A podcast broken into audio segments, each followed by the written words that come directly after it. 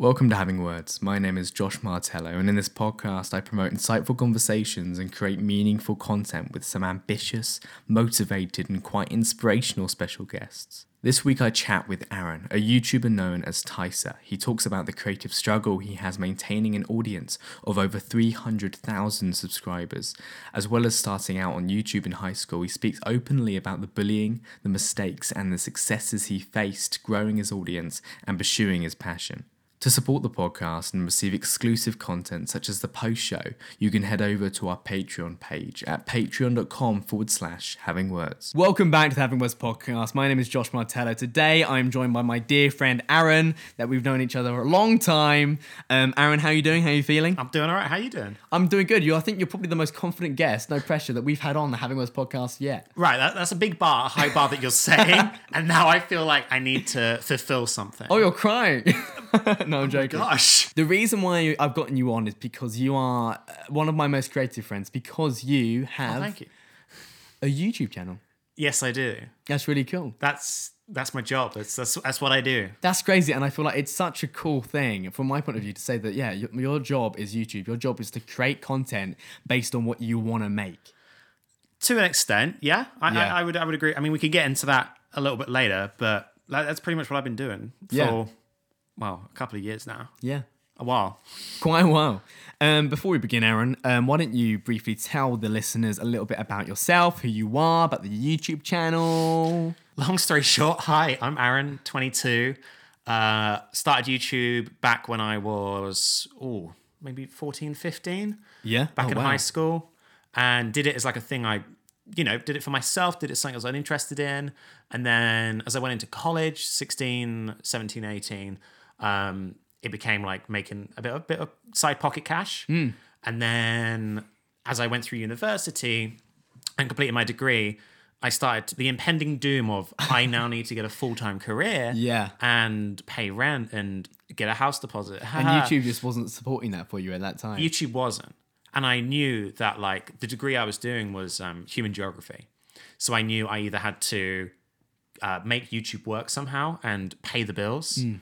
uh, or give it all up and go into a nine to five job. And I had been self-employed for so long at that point, um, even though it was like pocket cash. Yeah.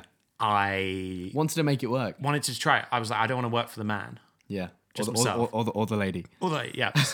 we don't, we don't, we don't judge on this podcast.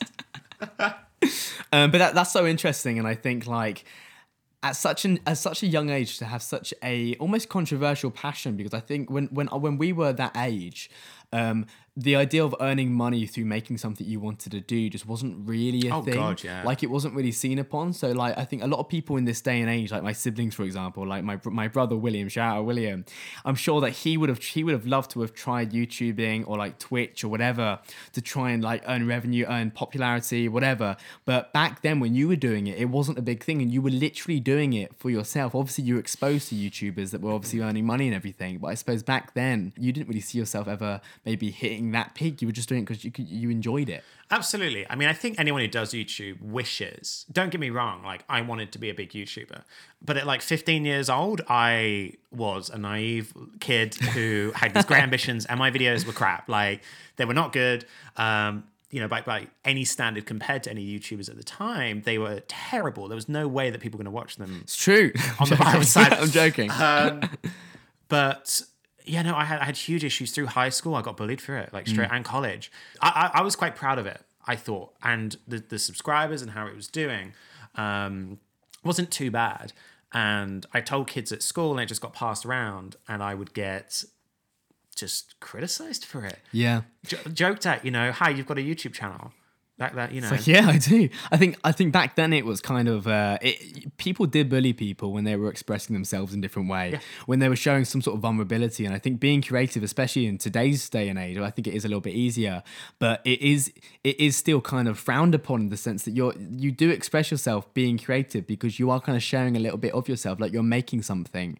And you know, like for example, if if you if I brought in a a, a clay mug that I made and it was terrible, like I, I'm showing some sort of vulnerability. intensity in, in class, mm. and if people are going to bully me for it, it's still going to send me down. And like, what what actually I want to ask you first is kind of how you dealt with that criticism, those people, and I suppose throughout your entire YouTube career, how you deal with those kind of, that kind of negativity. Because I think for me personally, that's something which has really put me off ever making anything, because I am scared of not only failure, but also like the criticism and the negativity that I'm just I'm I'm going to receive. So for me, like in high school, the criticism came, you know, thick and fast. I, I mean, doing creative stuff generally, and like even to this day, I still get criticism. Um, high school, I just dealt with it by, I have no wise words. I just, it was almost just the numbers um, was the easiest way to deflect it, because even my my videos, you know, by today's standards, weren't doing great. But back then, like it meant a lot. A thousand views on a video. And even though the the bullies would say stuff, I knew in the back, I, it's it's a weird way because you shouldn't focus on numbers on social media. That's what everyone says. Yeah. But the fact that I knew that at least a thousand people enjoyed the video and people liked it and I had positive comments completely outweighed this jerk at school who had a had a, had a different opinion mm. um, to it. So that that's that's how I dealt with it then. You know, if they were like, haha, you're, you know, they would just make jokes, the fact that I made Minecraft videos. Mm. And those jokes kind of died off quite quickly when they realized, oh, you know, his channel's actually doing pretty all right. It's true, yeah. Um, I think it's an easy... It's, it's almost like saying the best way to like deal with criticism is by showing them that they're wrong. Yeah. And by succeeding on YouTube is how I did that in high school. Um, even if it was a small succeeding. Um, secondly, in like to day to day and how I deal with it um, in my career as it is now, I get criticism quite a bit in, in comments and it still stings. And I think every YouTuber says the same thing here.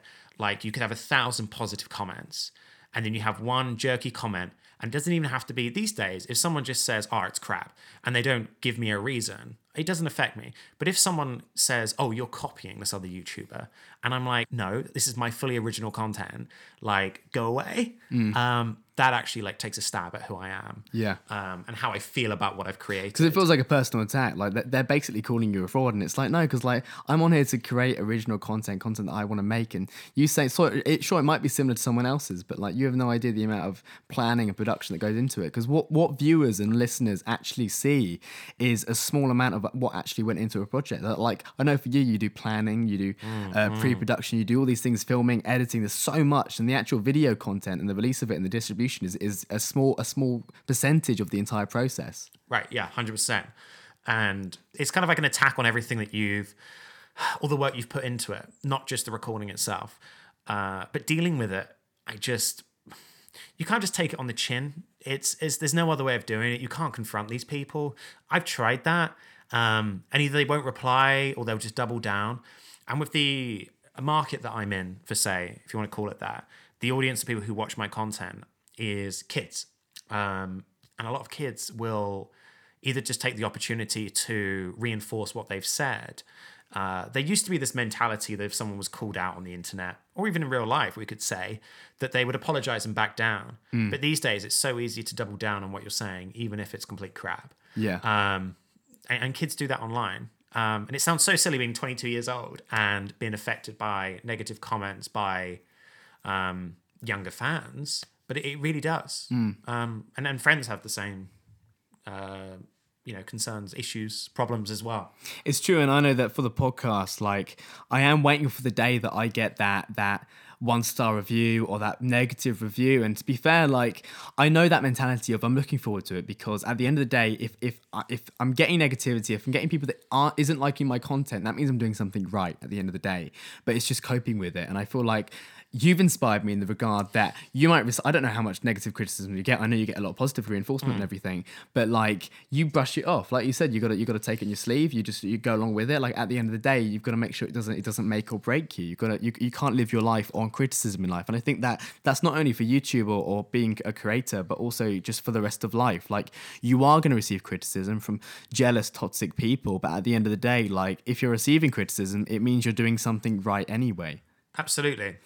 And I think with the industry that I'm in with YouTube, it is different as well, because while I can receive toxic comments and, and negative comments on my channel, nothing's going to help me unless it is constructive. Um, and then the big question is, is this one person's constructive comment, how many other people agree with it? And to be honest, you, you can't tell on YouTube. Unlike a profession like a comedian, where he tells a bad joke and nobody laughs, he gets mm. instant feedback that he needs to change that about his performance, right? But being a YouTuber or even being a podcast host, you don't get that. You don't know um, unless someone directly tells you. And even then, you still doubt it, because as as with all creatives, we have our envisions of what's right, but we sometimes need to be told otherwise, and sometimes we're not willing to accept that mm. in a sense. Yeah, you're right. And I feel like when you are, like you said, you are surrounded by a lot of people that are other YouTubers as well, YouTubers as well. So it is very easy, I suppose, to find it in the, in the real life, that kind of re- positive reinforcement, which which everyone needs as well at some point. Um, I just want to quickly touch on. Um, can you go back to? Oh, sorry, I kind of interrupted a little bit about you explaining yourself, your YouTube kind of career, how it has been, um, how one of your accounts has three hundred thousand subscribers. Love that, love that, um, love that number, three hundred thousand subscribers, how you got to that point and everything. Just a, a, a brief background into kind of like your, your rise in YouTube a little bit. Right. So yeah, as I said, started YouTube back fourteen, fifteen, um, twenty twelve. And then it was very much like a, just a thing for myself. I didn't make a penny off it until about twenty seventeen, honestly. Um, or if anything I did make was barely pocket money. And did it because I saw other big YouTubers doing it, saw the Yogscast, it was a big inspiration for me, and I wanted to make content like them. I mean, it, it was nowhere near the same level. It was terrible because I was a fifteen-year-old making it, and yeah. I had I wasn't self-aware how bad my content was. But to you, it was good content. Yes. It's like kids that draw pictures, and they're like, this is the best thing ever. And obviously, like, right. to the people close to you, you know, that picture, your parents love it, you know? And I suppose, like, to your friends closest to you, it's the most amazing thing ever that you're producing content and you're getting, like, one hundred views a video. That's incredible. Right, but it wasn't, like, go going anywhere bigly.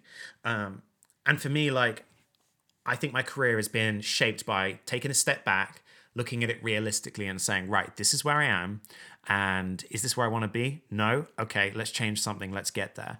And I've had those changes because so many people while doing YouTube, I think, or any social media will get stuck in a rutus where they will keep, um, in a ruck where they will keep trying the same thing. You know, as they, as the time goes, you throw an object at a wall and see if it sticks. Keeping it child friendly here. Um, that doesn't work, in my opinion, on social media. Mm. So anyway, going back to where I was. So I then went through college, and then at the end, towards the end of college, beginning of high uh, high school, university, I tried a new format. I, I took a step back and I said, right, this isn't working. So I tried something different. And so sorry, up to that point, what wasn't working? What right. You... So I was doing Let's Play content. So for those who aren't into that gaming stuff on YouTube. Or YouTube at all. Or YouTube in general. It's it's pretty much videos of people just playing the games um, and having fun with their friends. Yeah. Um, maybe hard to get your head around if you've never seen that kind of stuff before. Why would you watch someone? Why would you listen to this podcast if you don't know uh, YouTube? Right, exactly. Um, why listen to this podcast when you could listen to your mate talk? It's, okay. It's that kind of cra- My point is, that's the kind of stuff I was doing. Mm. And then I tried something new with three sixty content. So this is videos that you can drag around and look in all directions. You've probably bumped into one somewhere online. I know that the first time I saw it was, I think it was this guy that was, uh, what are they, those squirrel suits of people like flying down cliff yes. surfaces and stuff. And he was wearing a, a GoPro on his yes. head, one of those three sixty ones, and you could actually turn your phone and look around. And I thought, this is amazing. This is incredible. And obviously, I think the next time I saw it was actually on your channel and seeing that you were making three sixty content inside like video games. Yeah, so I, I tried a new format. I took the step back, tried something else, and it instantly, honestly, within a week, uh, it, it did amazingly, the video. Way better than any other video I'd done. And I left it for a bit because that video was a lot more work than my normal videos, being uh-huh. honest.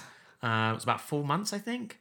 And then eventually just speaking to some uh, friends in real life, they said, you should get on. Like, you should try and do more of that stuff. So I did, and stopped the content that wasn't working that I'd been trying to do for four or five years, because it had gone from the point of like I did it for my enjoyment to when it was coming to, through college, like three four years in, I wanted to make it into a job. I, I mm. knew that, um, but it wasn't happening.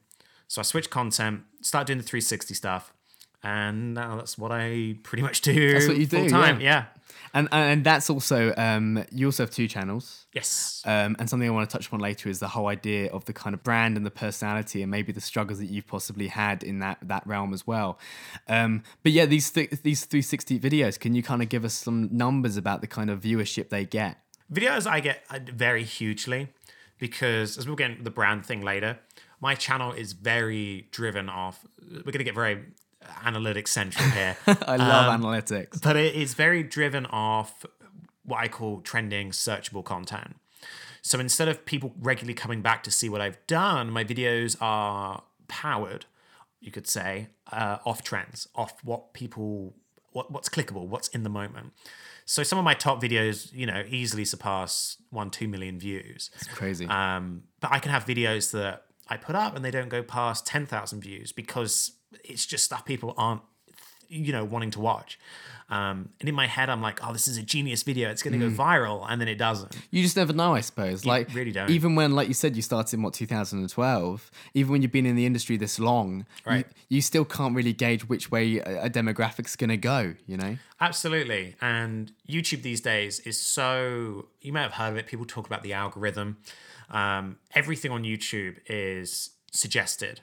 So any video you see, like in the app, it has been a robot has decided that you it thinks you that you like want to watch this. It. Yeah, exactly.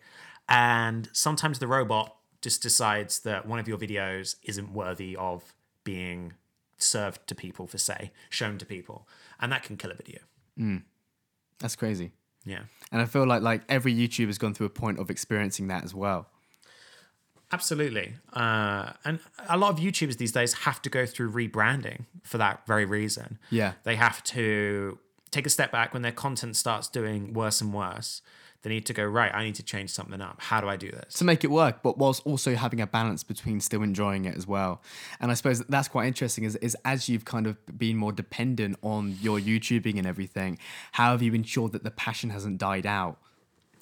It's a tricky one because I can't say... honestly, that I have the same level of passion that I did mm. when I started. Um, and I don't know if I've just got older and more cynical.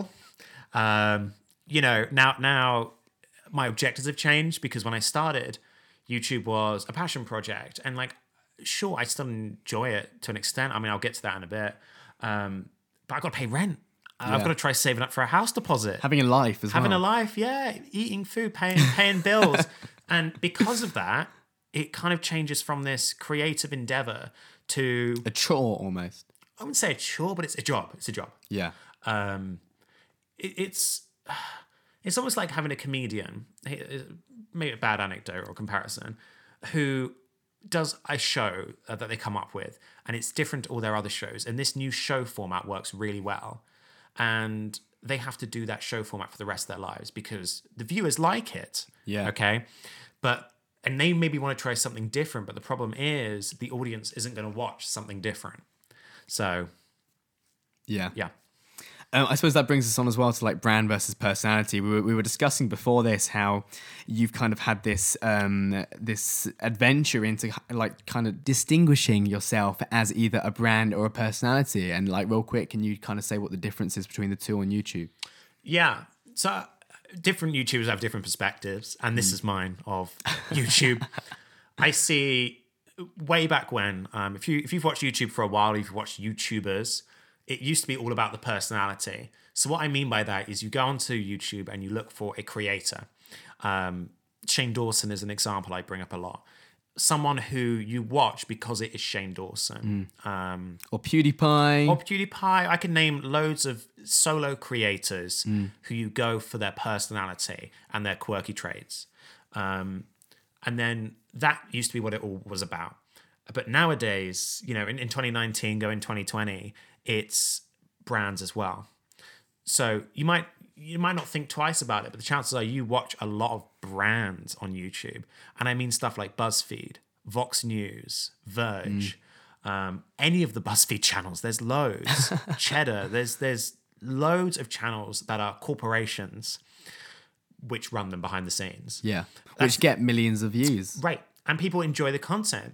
And if anything, that, that content is like old-fashioned T V shows, T V-styled cable content. Mm, and I, I read recently how, how YouTube's always trying to push that more consistent uh, T V-like content. Like yeah. they want people that al- are almost making series, they're making um, consistent consistent content, and they're also kind of like fueling the audience. Like they know their demographic and they're kind of reinforcing the demographic and making sure that they keep coming back. They want those consistent viewerships. Absolutely. And it's a direction that's publicly known by pretty much everyone who does YouTube. That is what they want to go for. Because at the end of the day, for those who don't know, YouTube makes money by uh, when you see an advert on a video, a YouTuber gets a cut and YouTube itself gets a cut of the money. So the more videos you watch, the more money YouTube makes. Damn it. And but the, the, way, more, the more money the creators get, get as well. Uh, yes, one hundred percent. Yeah. But the best way, or like the, probably the most binge-worthy content is the best way to say it, is this high production T V show-esque stuff. Mm. You know, you're more, I'd say you're more likely to sit down and binge a Netflix series than you are to binge a YouTuber, mm. is, is how I think it. Yeah. Um, so if, if you can get a combination of the both, you've got the perfect format. I think so, yeah. Mm. But I don't think you can do both. Mm. I think you either need to be a brand or a personality. Yeah. So how have you tried to explore the two? Like, have you have you experimented with both? Did you start off one? Did you change the other? What's your what's your experience with that? Absolutely. So I started YouTube as a personality. I did the content and I made the stories, and the videos I made were uh, they revolved around me, my humor, and my friends. And as I built that, as I described earlier, it did okay, but it wasn't, you know, paying the bills uh, near enough. And I wanted to. When I had this opportunity for my three sixty content and it started doing better, I started building that. But the very fact of what happened is, is viewers who came to my channel no longer were interested in me and my personality. They were interested in the videos that I was making because they were three sixty virtual reality. They were new and interesting and, and fitted in that new niche in the market. Exactly. It, it's like thinking about a T V show like, um, oh my gosh, uh, this is such a bad example, but like B B C News, mm-hmm. okay? You've got B B C News. If they change the presenters, do you care? No. No. You're just there for the news, right? Yeah. It's it's that kind of sense. You are there for something, for the the idea rather than the people. Whereas like going back to someone like PewDiePie, you know, you go there for his personality. It doesn't really matter what he's playing. Mm-hmm. You just know that wherever he's playing, he's going to apply his personality to it. Exactly. And I think if you can get, if you can make a YouTube channel in that format, of being a personality where people come for you, way better than being a brand. Yeah. But it's so difficult these days to do that. Yeah, so you said how you started more of a personality. So does that mean you've changed more into a brand? Like when did one hundred percent. That decision take place? Uh, that took place pretty much towards the end of my university. So about a year ago, um, I made that change because I tried for the longest time to make this three sixty content and push me as a person on the channel, me as a, hi, I'm Aaron, I'm twenty-two years old, I, I live a life. Mm. Nobody cared in the politest way. Yeah. Um, they were there for the content and the stuff I was making. They weren't interested in who I was. Mm. And I came to realize, you know, I accepted it. And I said, this, this just isn't going to work if I keep trying to push it. So yeah. In that sense. It's like you were saying earlier about throwing things at a wall, and if it doesn't stick, it doesn't stick and you've got to change it. You've got to change what you're throwing at the wall. one hundred percent. I mean, I kept trying to throw my personality and making that a big thing for about two years. And mm. yeah, no. And the wall would literally just slide it off. Yeah, literally. That was a big change to me, accepting that that channel had lost its personality and who I was. Um, but it was getting the views. But it was getting the views. And I think this is maybe the easiest way to explain it, um, is to say that if you're a personality, people watch you for to become a fan. And when I used to have my much smaller channel, I would get fan art in my email regularly. Yeah, I would meet people at conventions, um, fans, lovely fans, and they would tell me how much they enjoyed my content. Um, they would buy merchandise, th- these kind of things. But then when I became a brand, no one cared about me. Yeah. And the fan art stopped. I hadn't received a piece of fan art for about, honestly, a year and a half, two years. Yeah, after consistently receiving Consistently it. receiving like one a week. Yeah. Honestly, it was like that. Um, it's such a silly way of like justifying it or like explaining it, but I think it kind of encapsulates it. Yeah, like you saw that change. Suddenly something which you're receiving, you're not receiving anymore, but you are receiving maybe, maybe more views. And I suppose with the two formats that were taking place, one your personality and one the new interesting three sixty content, you, I think maybe you suddenly realize you can't have both of them. You can only really have one. So obviously like the where the point the channel is now, it's clear that you did fuel the, the, the three sixty content and did kind of, would you say you settled for a brand? You kind of like thrived in the new new idea of not resisting it being a brand? I I would have to say settled. I wasn't too accepting of it, to be honest. Yeah. I wasn't happy because I I thought from the, the get-go that, like, you know, I wanted to... The whole point of doing YouTube and, like, the main reason I started was to communicate my ideas and my friends and who I was and my personality, blah, blah, blah, blah, blah. My humor, um, which isn't coming through on this podcast because I'm incredibly... It's fine, don't worry about very it. Very deep, very, yeah, focused. Um, but... I'm a funny guy, trust me. Oh my God. Actually, you can find out because after this, Aaron and I um, and Ellen mm-hmm. might play Having Games. Check it out, the other podcast, um, where you can see some of Aaron's uh, renowned humor. Yes. We'll see how you do on that, Aaron. So, yeah, I, I, I've been very resistant to it. Um, but I, I've come to accept it now because mm. that is is what it has become. Yeah. Um, and I I kept going with this, accepted that was becoming a brand, but I'd lost what interested me in yeah. YouTube originally. Yeah. So I made a new channel in January, January twenty nineteen. And this channel was primarily for me to go back to my roots and to try and make content that revolved around me. And for the first time, it, it doesn't make me any money.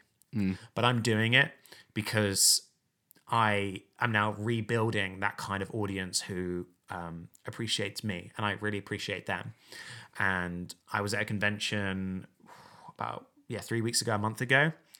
And for the first time in one and a half years, I met people who came up to me and they liked me for my humor and my characters yeah. and my personality. Yeah. Um, which I just hadn't had in years. I suppose it meant a lot because it meant that it kind of gave you a nostalgic glimpse at why you started in the first place, you know? Those first one hundred views, maybe it gave you that kind of glimpse of what you felt back then and you were like, this is what I'm doing it for. Maybe it realigned you, would you say?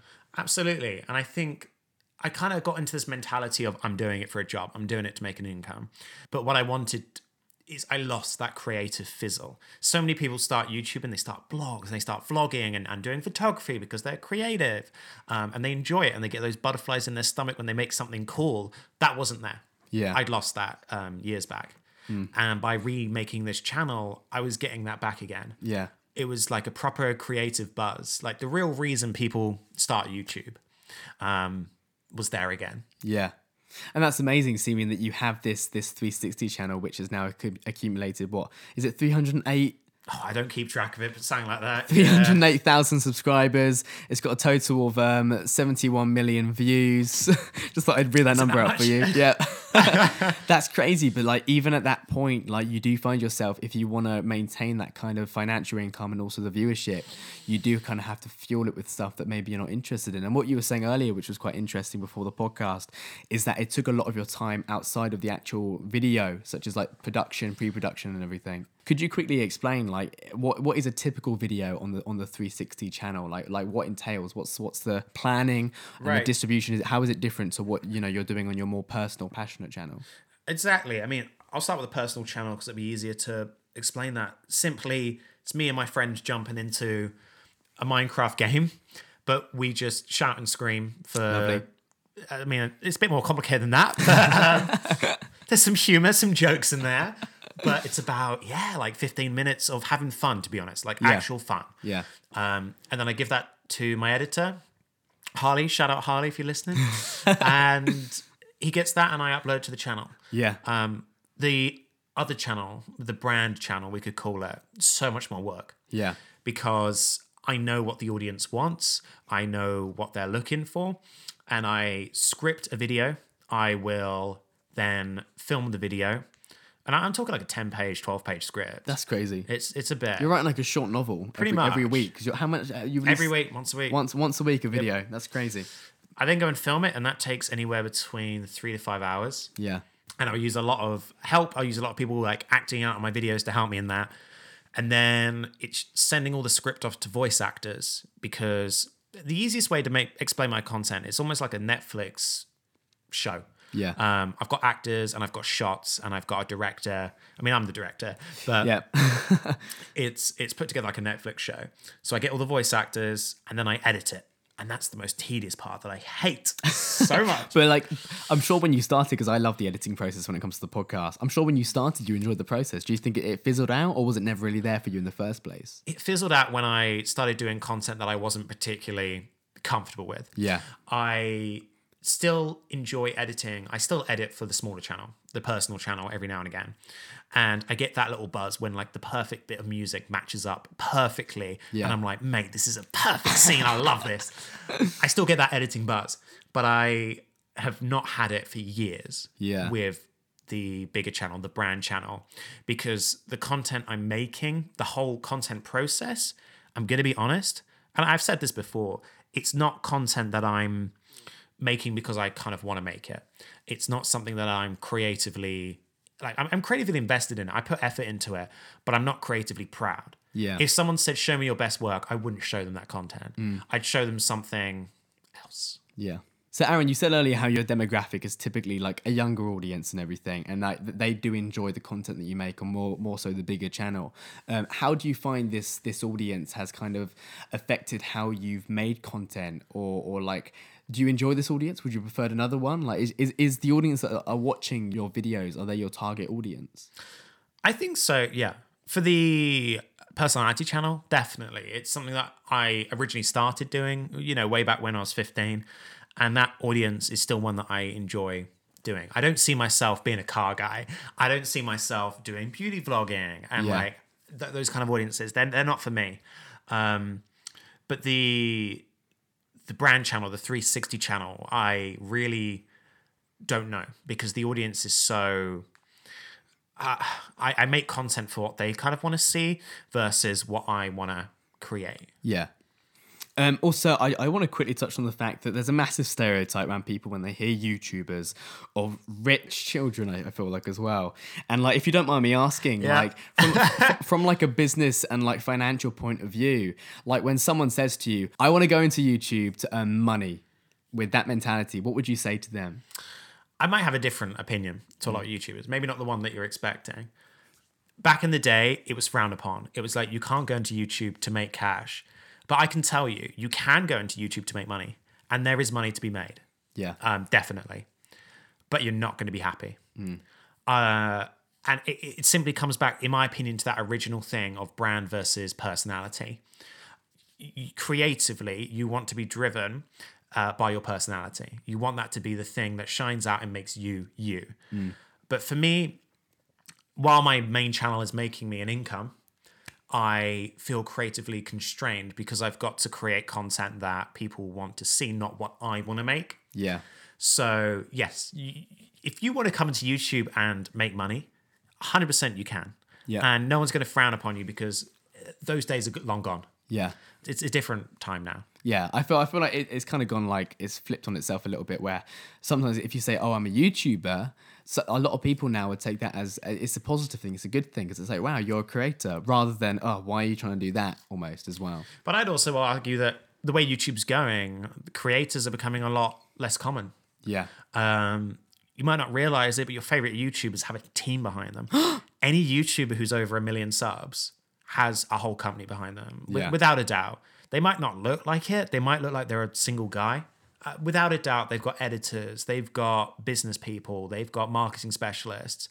There are there's, there's whole industries that popped up in the last five years um, around this whole thing. Brand managers, asset managers, digital marketing, things that you might not even think of, like proper, you know, fully paid jobs mm. are working the machine behind backstage. Yeah. And you're just watching one guy shouting and laughing on a YouTube screen. And you think it's just him, but it's not. Uh, There's a whole you're, team. You're very naive. Yeah. You're very yeah. naive if you have that. That's not the case. Yeah. So when you say, obviously, there's money to be earned on, on YouTube, but you won't be happy about it. What do you mean by you won't be happy about what the content you create, the the, the fan base you make, the consistency, the hard work you put in and the, the little you get out? Like, what do you mean? What will you not be happy about? I think to be happy on YouTube, it depends hugely on the content you create. But as you'll realize, as you build a YouTube channel, the content that gets views, maybe not the content you want to produce. Um, as an example, like a fitness channel, here is a simple example. Maybe you enjoy making fitness vlogs, right? But the content that's going to get views is the tutorials. Mm. Okay, how to use machines at the gym, how to do sit-ups correctly, et cetera. And doing a tutorial video and doing loads of them, you may not, you probably won't enjoy doing that. You would enjoy doing a, a day vlog, those kind of things.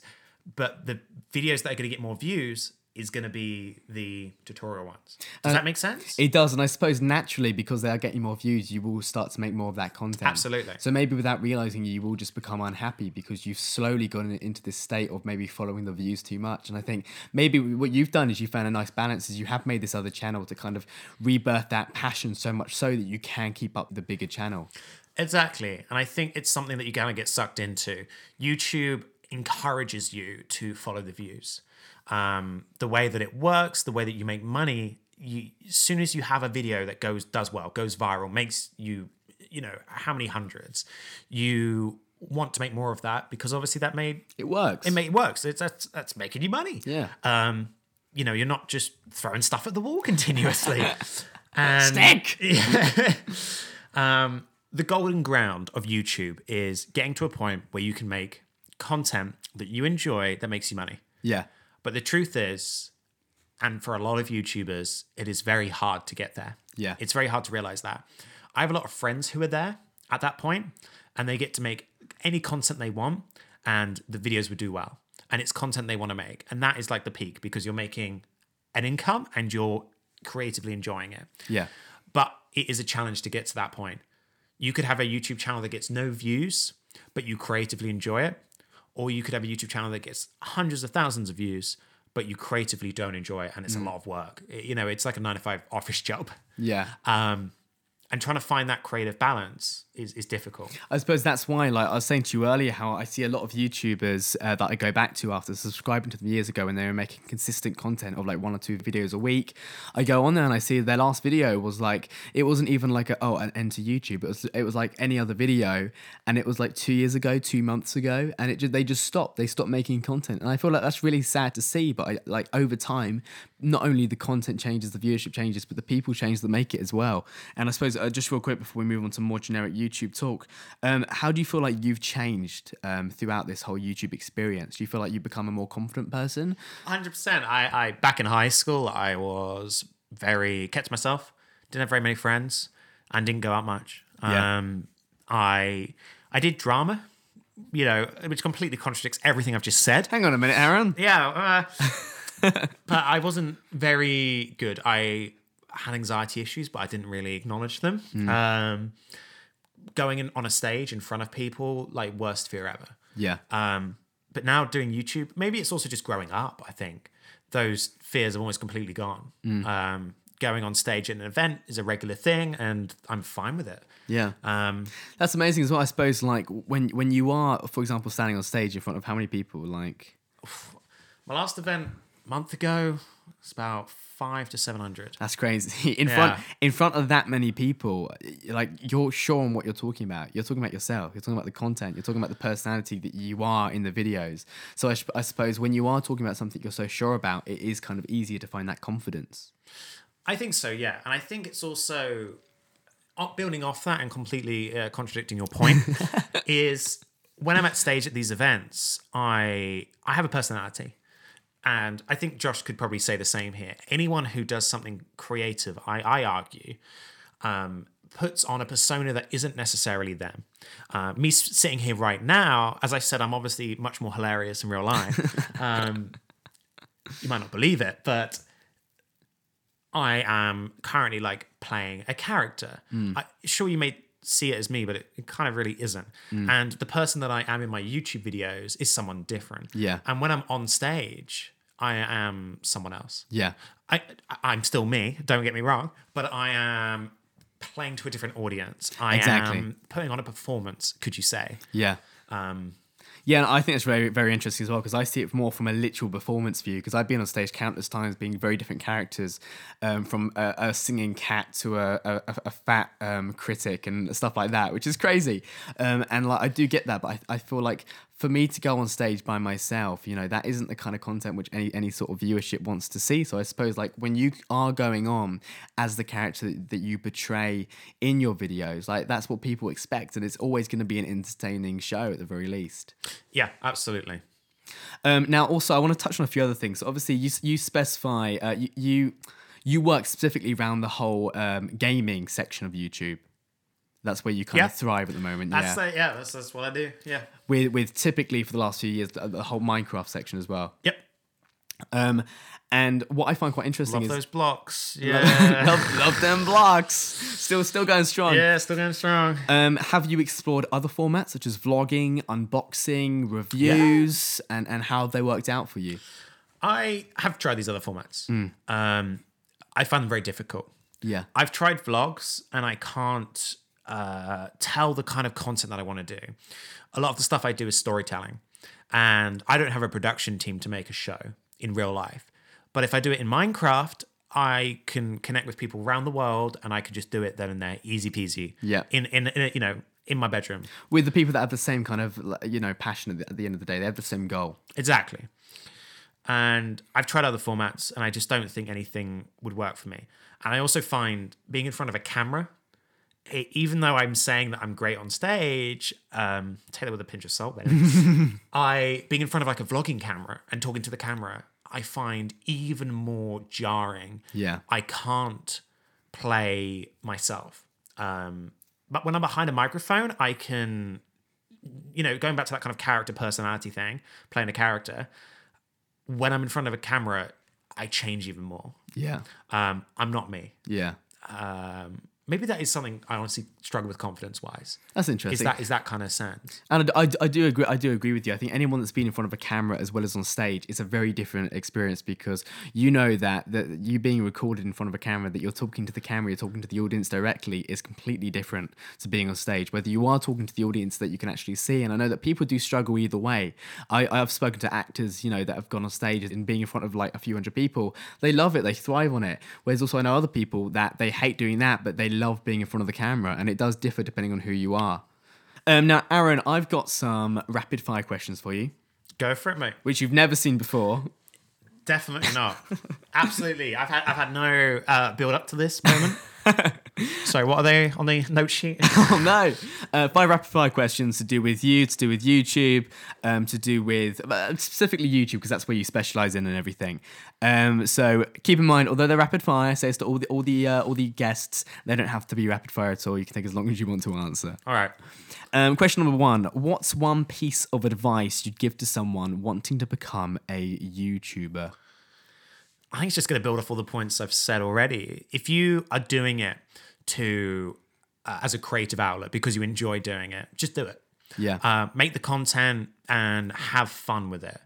If you are doing it as a creative outlet with hopes of making it into a business, expect to make changes and expect to uh, have to make changes. Even if they don't come to you, you need to take that step back and look at what you're doing and think about changing it. Once again, going back to throwing stuff at the wall, if you keep doing the same, if you vlog, right? If you want to be a vlogging YouTuber and you're not getting any views on your videos, okay? It's not the fact, I'm being blunt, the problem isn't that people aren't finding your content and people aren't watching it. The problem is your content. Uh, being, being completely bluntly honest, you need to, in this today's day of YouTube, you cannot make the same content that other people make. You need to make original content. Yeah. Sorry, that sounded like I was lecturing you as, you know, as your mother. But I, I get asked this question a lot at conventions. Yeah. What, you know, what's your top tip for a new YouTuber? Do something different. Yeah. Why would someone watch your vlog when they could watch Casey Neistat? Mm. Casey Neistat, this crazy dude who lives this rich life. All the money, all the experience, all of the entertainment. He's already mastered a lot of it anyway. Right. And I'm not saying that you suck, but it's like nobody really cares about you going to Costa. Yeah. Right? Um, people want to see original experiences. Yeah, they yeah, they want to see stuff which they couldn't see somewhere else, or that maybe your personality can bounce off a little bit. Um, now, I suppose this actually links in with the first question a little bit. Um, they say the first one hundred subscribers is the hardest to get. From yeah. your point of view, is that true? Yeah, I fully fully believe that. Yeah. Do, do you do you feel like after the first one hundred, like was that a big accomplishment? I suppose it, it was a, a oh, big yeah, accomplishment to you. Yeah, yeah. I think the, the first one hundred are the hardest. Um, and if you do YouTube right, it should be a snowball effect. It should build and build and build and build and build. Um, it will also be like a roller coaster. It will go up and down. Um, you'll have high moments and low moments. But yeah, first one hundred always the hardest. And starting with something creatively like this, you may need to make lots of changes to get that first one hundred, but just be willing to do it. Yeah, be willing to change, you know. Absolutely. Um, actually, still continue continuing off the first one. What, it's the same question. Same question. Um, what are some things you should definitely avoid to do when starting off kind of like a, a channel on YouTube, stuff that maybe you've experimented with that haven't worked, or you've seen other YouTubers try and it's actually it's actually been quite bad for them. It's been their demise. I... The, I could go down a whole list here. Um, oh, no. I think the biggest one, and something that I struggle with, and still a lot of my friends struggle with, uh, people in the industry, creators, um, who make content for a living, is if something's working for someone else, it doesn't mean it's going to work for you. Mm. You can't just watch your favorite YouTuber and decide you want to make the same content. Uh, and, you know, if you're doing it for enjoy- your enjoyment, do it. If you want it to do it as a career, copying someone else isn't going to work. Mm. Nobody ever took a book and read someone else's book and said, oh, I want to do something like that, and rewrote the whole book that they did and sold it. Yeah. Doesn't work. Um, don't do that. Don't copy other people. Mm. You need to have something original. Yeah. And then obvious stuff. Don't use copyright music. Um, I would, at the minute, with the state of YouTube, I would avoid kid-friendly content. Yeah. Um, very kid-friendly stuff. Uh, that's a whole nother, you can research that yourself. Yeah. But whole ju- topic. Just real quick, uh, just like a sentence or two, the whole the whole idea of what's going on with the whole YouTube um, algorithm and kid videos. Like why, yeah. would, why why would you quickly avoid that? Um, the problem with YouTube at the minute is they're basically being sued. Yeah. Um, we should date this. As per usual. August, yeah, yeah. September twenty nineteen, they're currently being sued, and basically they need to stop advertising stuff to kids, mm. is what they've said. So the way that as a YouTuber you make money is you make money, you make a tiny cut of every advert someone sees. And if you make very kid-friendly content, um, I'm talking like stuff that like an eight-year-old and younger would watch, you, they can no longer advertise to them.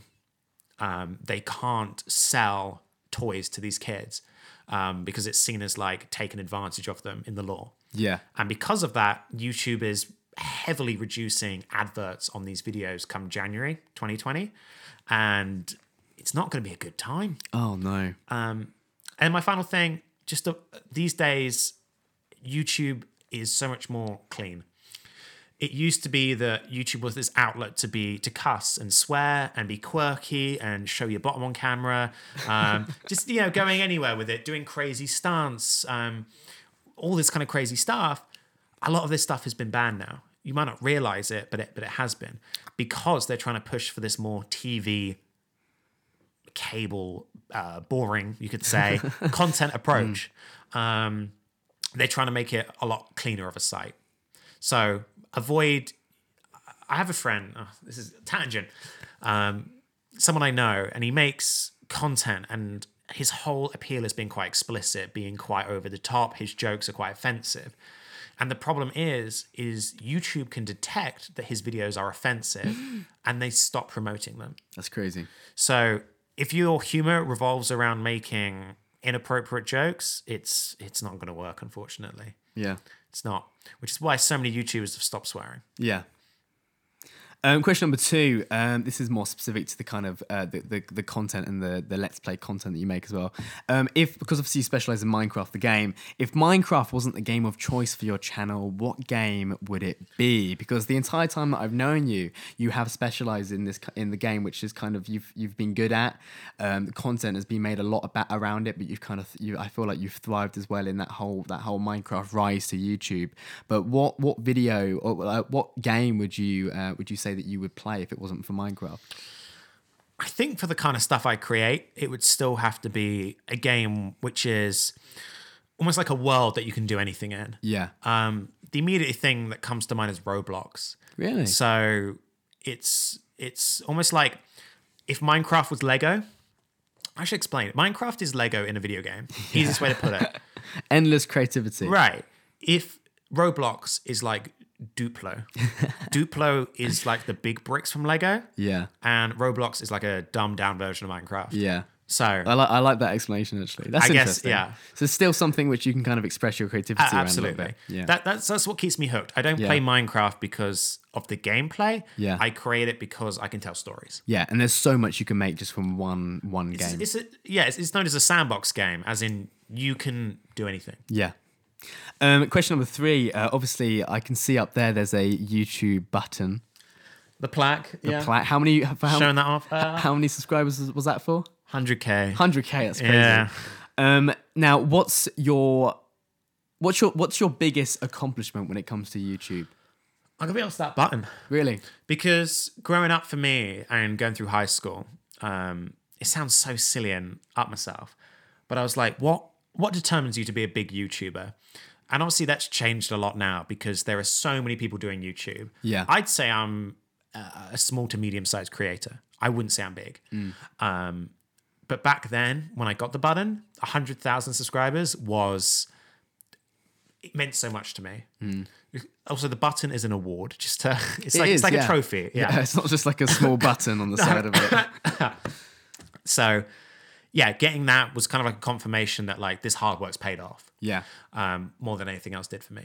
I suppose actually following on from that question as well, like what's your next big accomplishment? Like is it the next badge? Is it to reach a certain like a viewer threshold? Like what would that be for you? Honestly, my next accomplishment is hoping to, to reach that pinnacle ideal point in YouTube.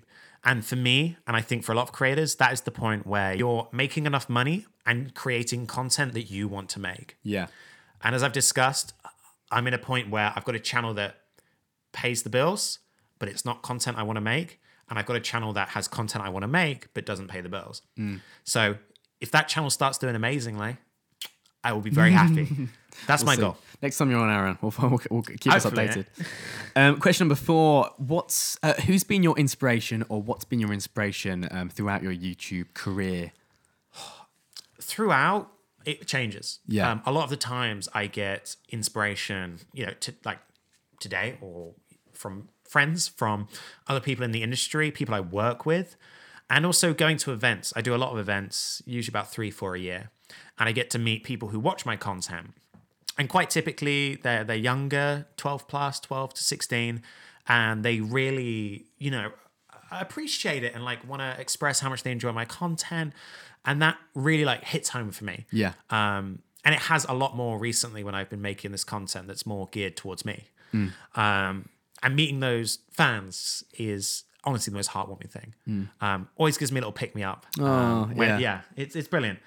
Um, at the very start, Yogscast. And none of their videos popped up and it's how I learn about Minecraft. It's really? how I learn about Yogscast. That's interesting. Um, Yogscast is a British gaming channel. Yeah, they're, they're still going, making different content. Yeah, um, they're old now. They are still going strong. That's, that's what got me into it. Yeah. That was my inspiration. Uh, and the final question, what's been some of your meanest comments and how did they affect you and what did you learn? I, Is there one that, that st- sticks in mind? Not particularly. No. I've had comments like critiquing my look. Really? Um, back when I was younger, you know, fifteen, I didn't do anything with my hair. It just was kind of like down to like, I don't know, how do you say like mouth level? Is yeah. that the right way of saying it? It was the Justin Bieber Unkept. Look. Yeah, that's the best yeah. way of putting it. Um, no, just I did get Justin Bieber comments. Yeah. That's right. I did as well until I discovered wax and waxed my hair. Yeah, or spray. Yeah. A hairbrush, you know. Doing this, doing both at the same Literally time. Literally anything. yeah. Um, yeah, those kind of stick with me. More recently, like honestly this week. Really? Um, I've released a new series. Yeah. And I put a lot of work into it. And I've had comments claiming that I've copied someone else's series I've never heard of. Oh no. And I've checked them out and I really appreciate like the it's good content what that person's made. Yeah. But I have n- by no means like gone in and taken ideas. Yeah. Um, had no idea it existed. Mm. And it's completely different. I'm almost like there wanting to reply to this person and saying, no, you're wrong. Yeah. And I hold back because I know it's just going to make me more and more angry and, yeah. and, and lead somewhere I don't want just it to. Keep digging the hole deeper. Exactly. Um, now, Aaron, before we wrap up, do you listen to podcasts? Yeah. Yeah? What po- what podcast do you listen to? And do you have any um, specific podcast recommendations? Oh, my gosh. I listen to Having Words podcast a bit. Hang on, that's this oh, podcast, wow. Aaron. Um, the H three H three podcast. Yeah, I was listening to that on the way here. Uh, it was their it was the mo- their most recent one, one with Casey Neistat.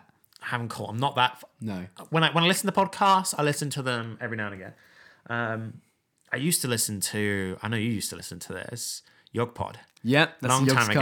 Podcast. Yeah, they did. Oh, these are dated. two thousand nine. Yeah, that's crazy. And ten years ago. ten years ago. A decade ago. Um, they it was like a comedy podcast. They did like twenty episodes and they have not aged well. No. Um, but they're still hilarious. It's yeah. very nostalgic for me to listen to those. Um, yeah. And I've listened to many times. But especially because you were listening to them before you became a YouTuber absolutely. as well. And now where you are now and, and you know, learning what learning what content creation is, how difficult it is, I suppose maybe you can appreciate some of those some of those episodes a little bit more. Exactly. But I think H three H three podcast is one I regularly yeah. tune into. Yeah. um, also, do you have any shout outs? Anyone you want to shout out, Aaron? No, Josh, for inviting me on Thank this. You. Appreciate it, mate. Is that the first guest to shout out Josh? No, actually, that happens quite often. Ah, crap. Yeah, they're, they're, I feel like a lot of the guests... I was unique. Nope, a lot of the I guests... I guess not. A lot of the guests... Just like that fan was telling me in the comments. Oh, no, Aaron. Copying other people. Oh, you'll get... Oh, put down the oh, mic. Oh, crap. Gotta go. Um, and Aaron, where can people find you? What your what your social handles? What's your obviously YouTube channel names? God, if you like Minecraft content, have I got a channel for you? I can recommend nothing of mine. no, um, no, unless you're thirteen years old, in which case Tyser on YouTube, T Y C E R, or Tyser X, which is the three sixty stuff. Um, Well, to be fair, from my point of view, like obviously I'm not a thirteen-year-old, but that, that content, just the idea, and it's such a new thing of being able to like look around with your phone inside of a video cool. game is really cool. So I recommend the viewership just to check out one of the episodes. If, if someone finds themselves on that three sixty channel, Aaron, wh- where would you direct them to? Which video shows it off the best? Oh my God, just look at the one that plays first. Yeah, yeah. I, I usually pre-pick one that just goes there. Just watch all of it. Give me watch time. Okay. Well, yeah, watch time. That's what YouTube's about these days. Um, Aaron, thank you for coming on the podcast. Thank you for having me, sir. Um, we're about to record a post show with Aaron where I'm going to ask him five more completely un-YouTube related questions. Can I go pee first? You can go pee first. Cheers, love. Whilst you go pee, guys, thank you for listening to Having Words. You can find us on Facebook, Instagram and Twitter, and can listen to us on Spotify, iTunes and literally any other podcast directory, including YouTube. Uh, feel free to leave an iTunes review if you enjoyed this episode, and we'll see you next week. Bye. Bye. Thank you for listening, and if you enjoyed the episode, you can let us know by sending us an email at havingwordspodcast at gmail dot com or by writing us a review on iTunes or on Facebook.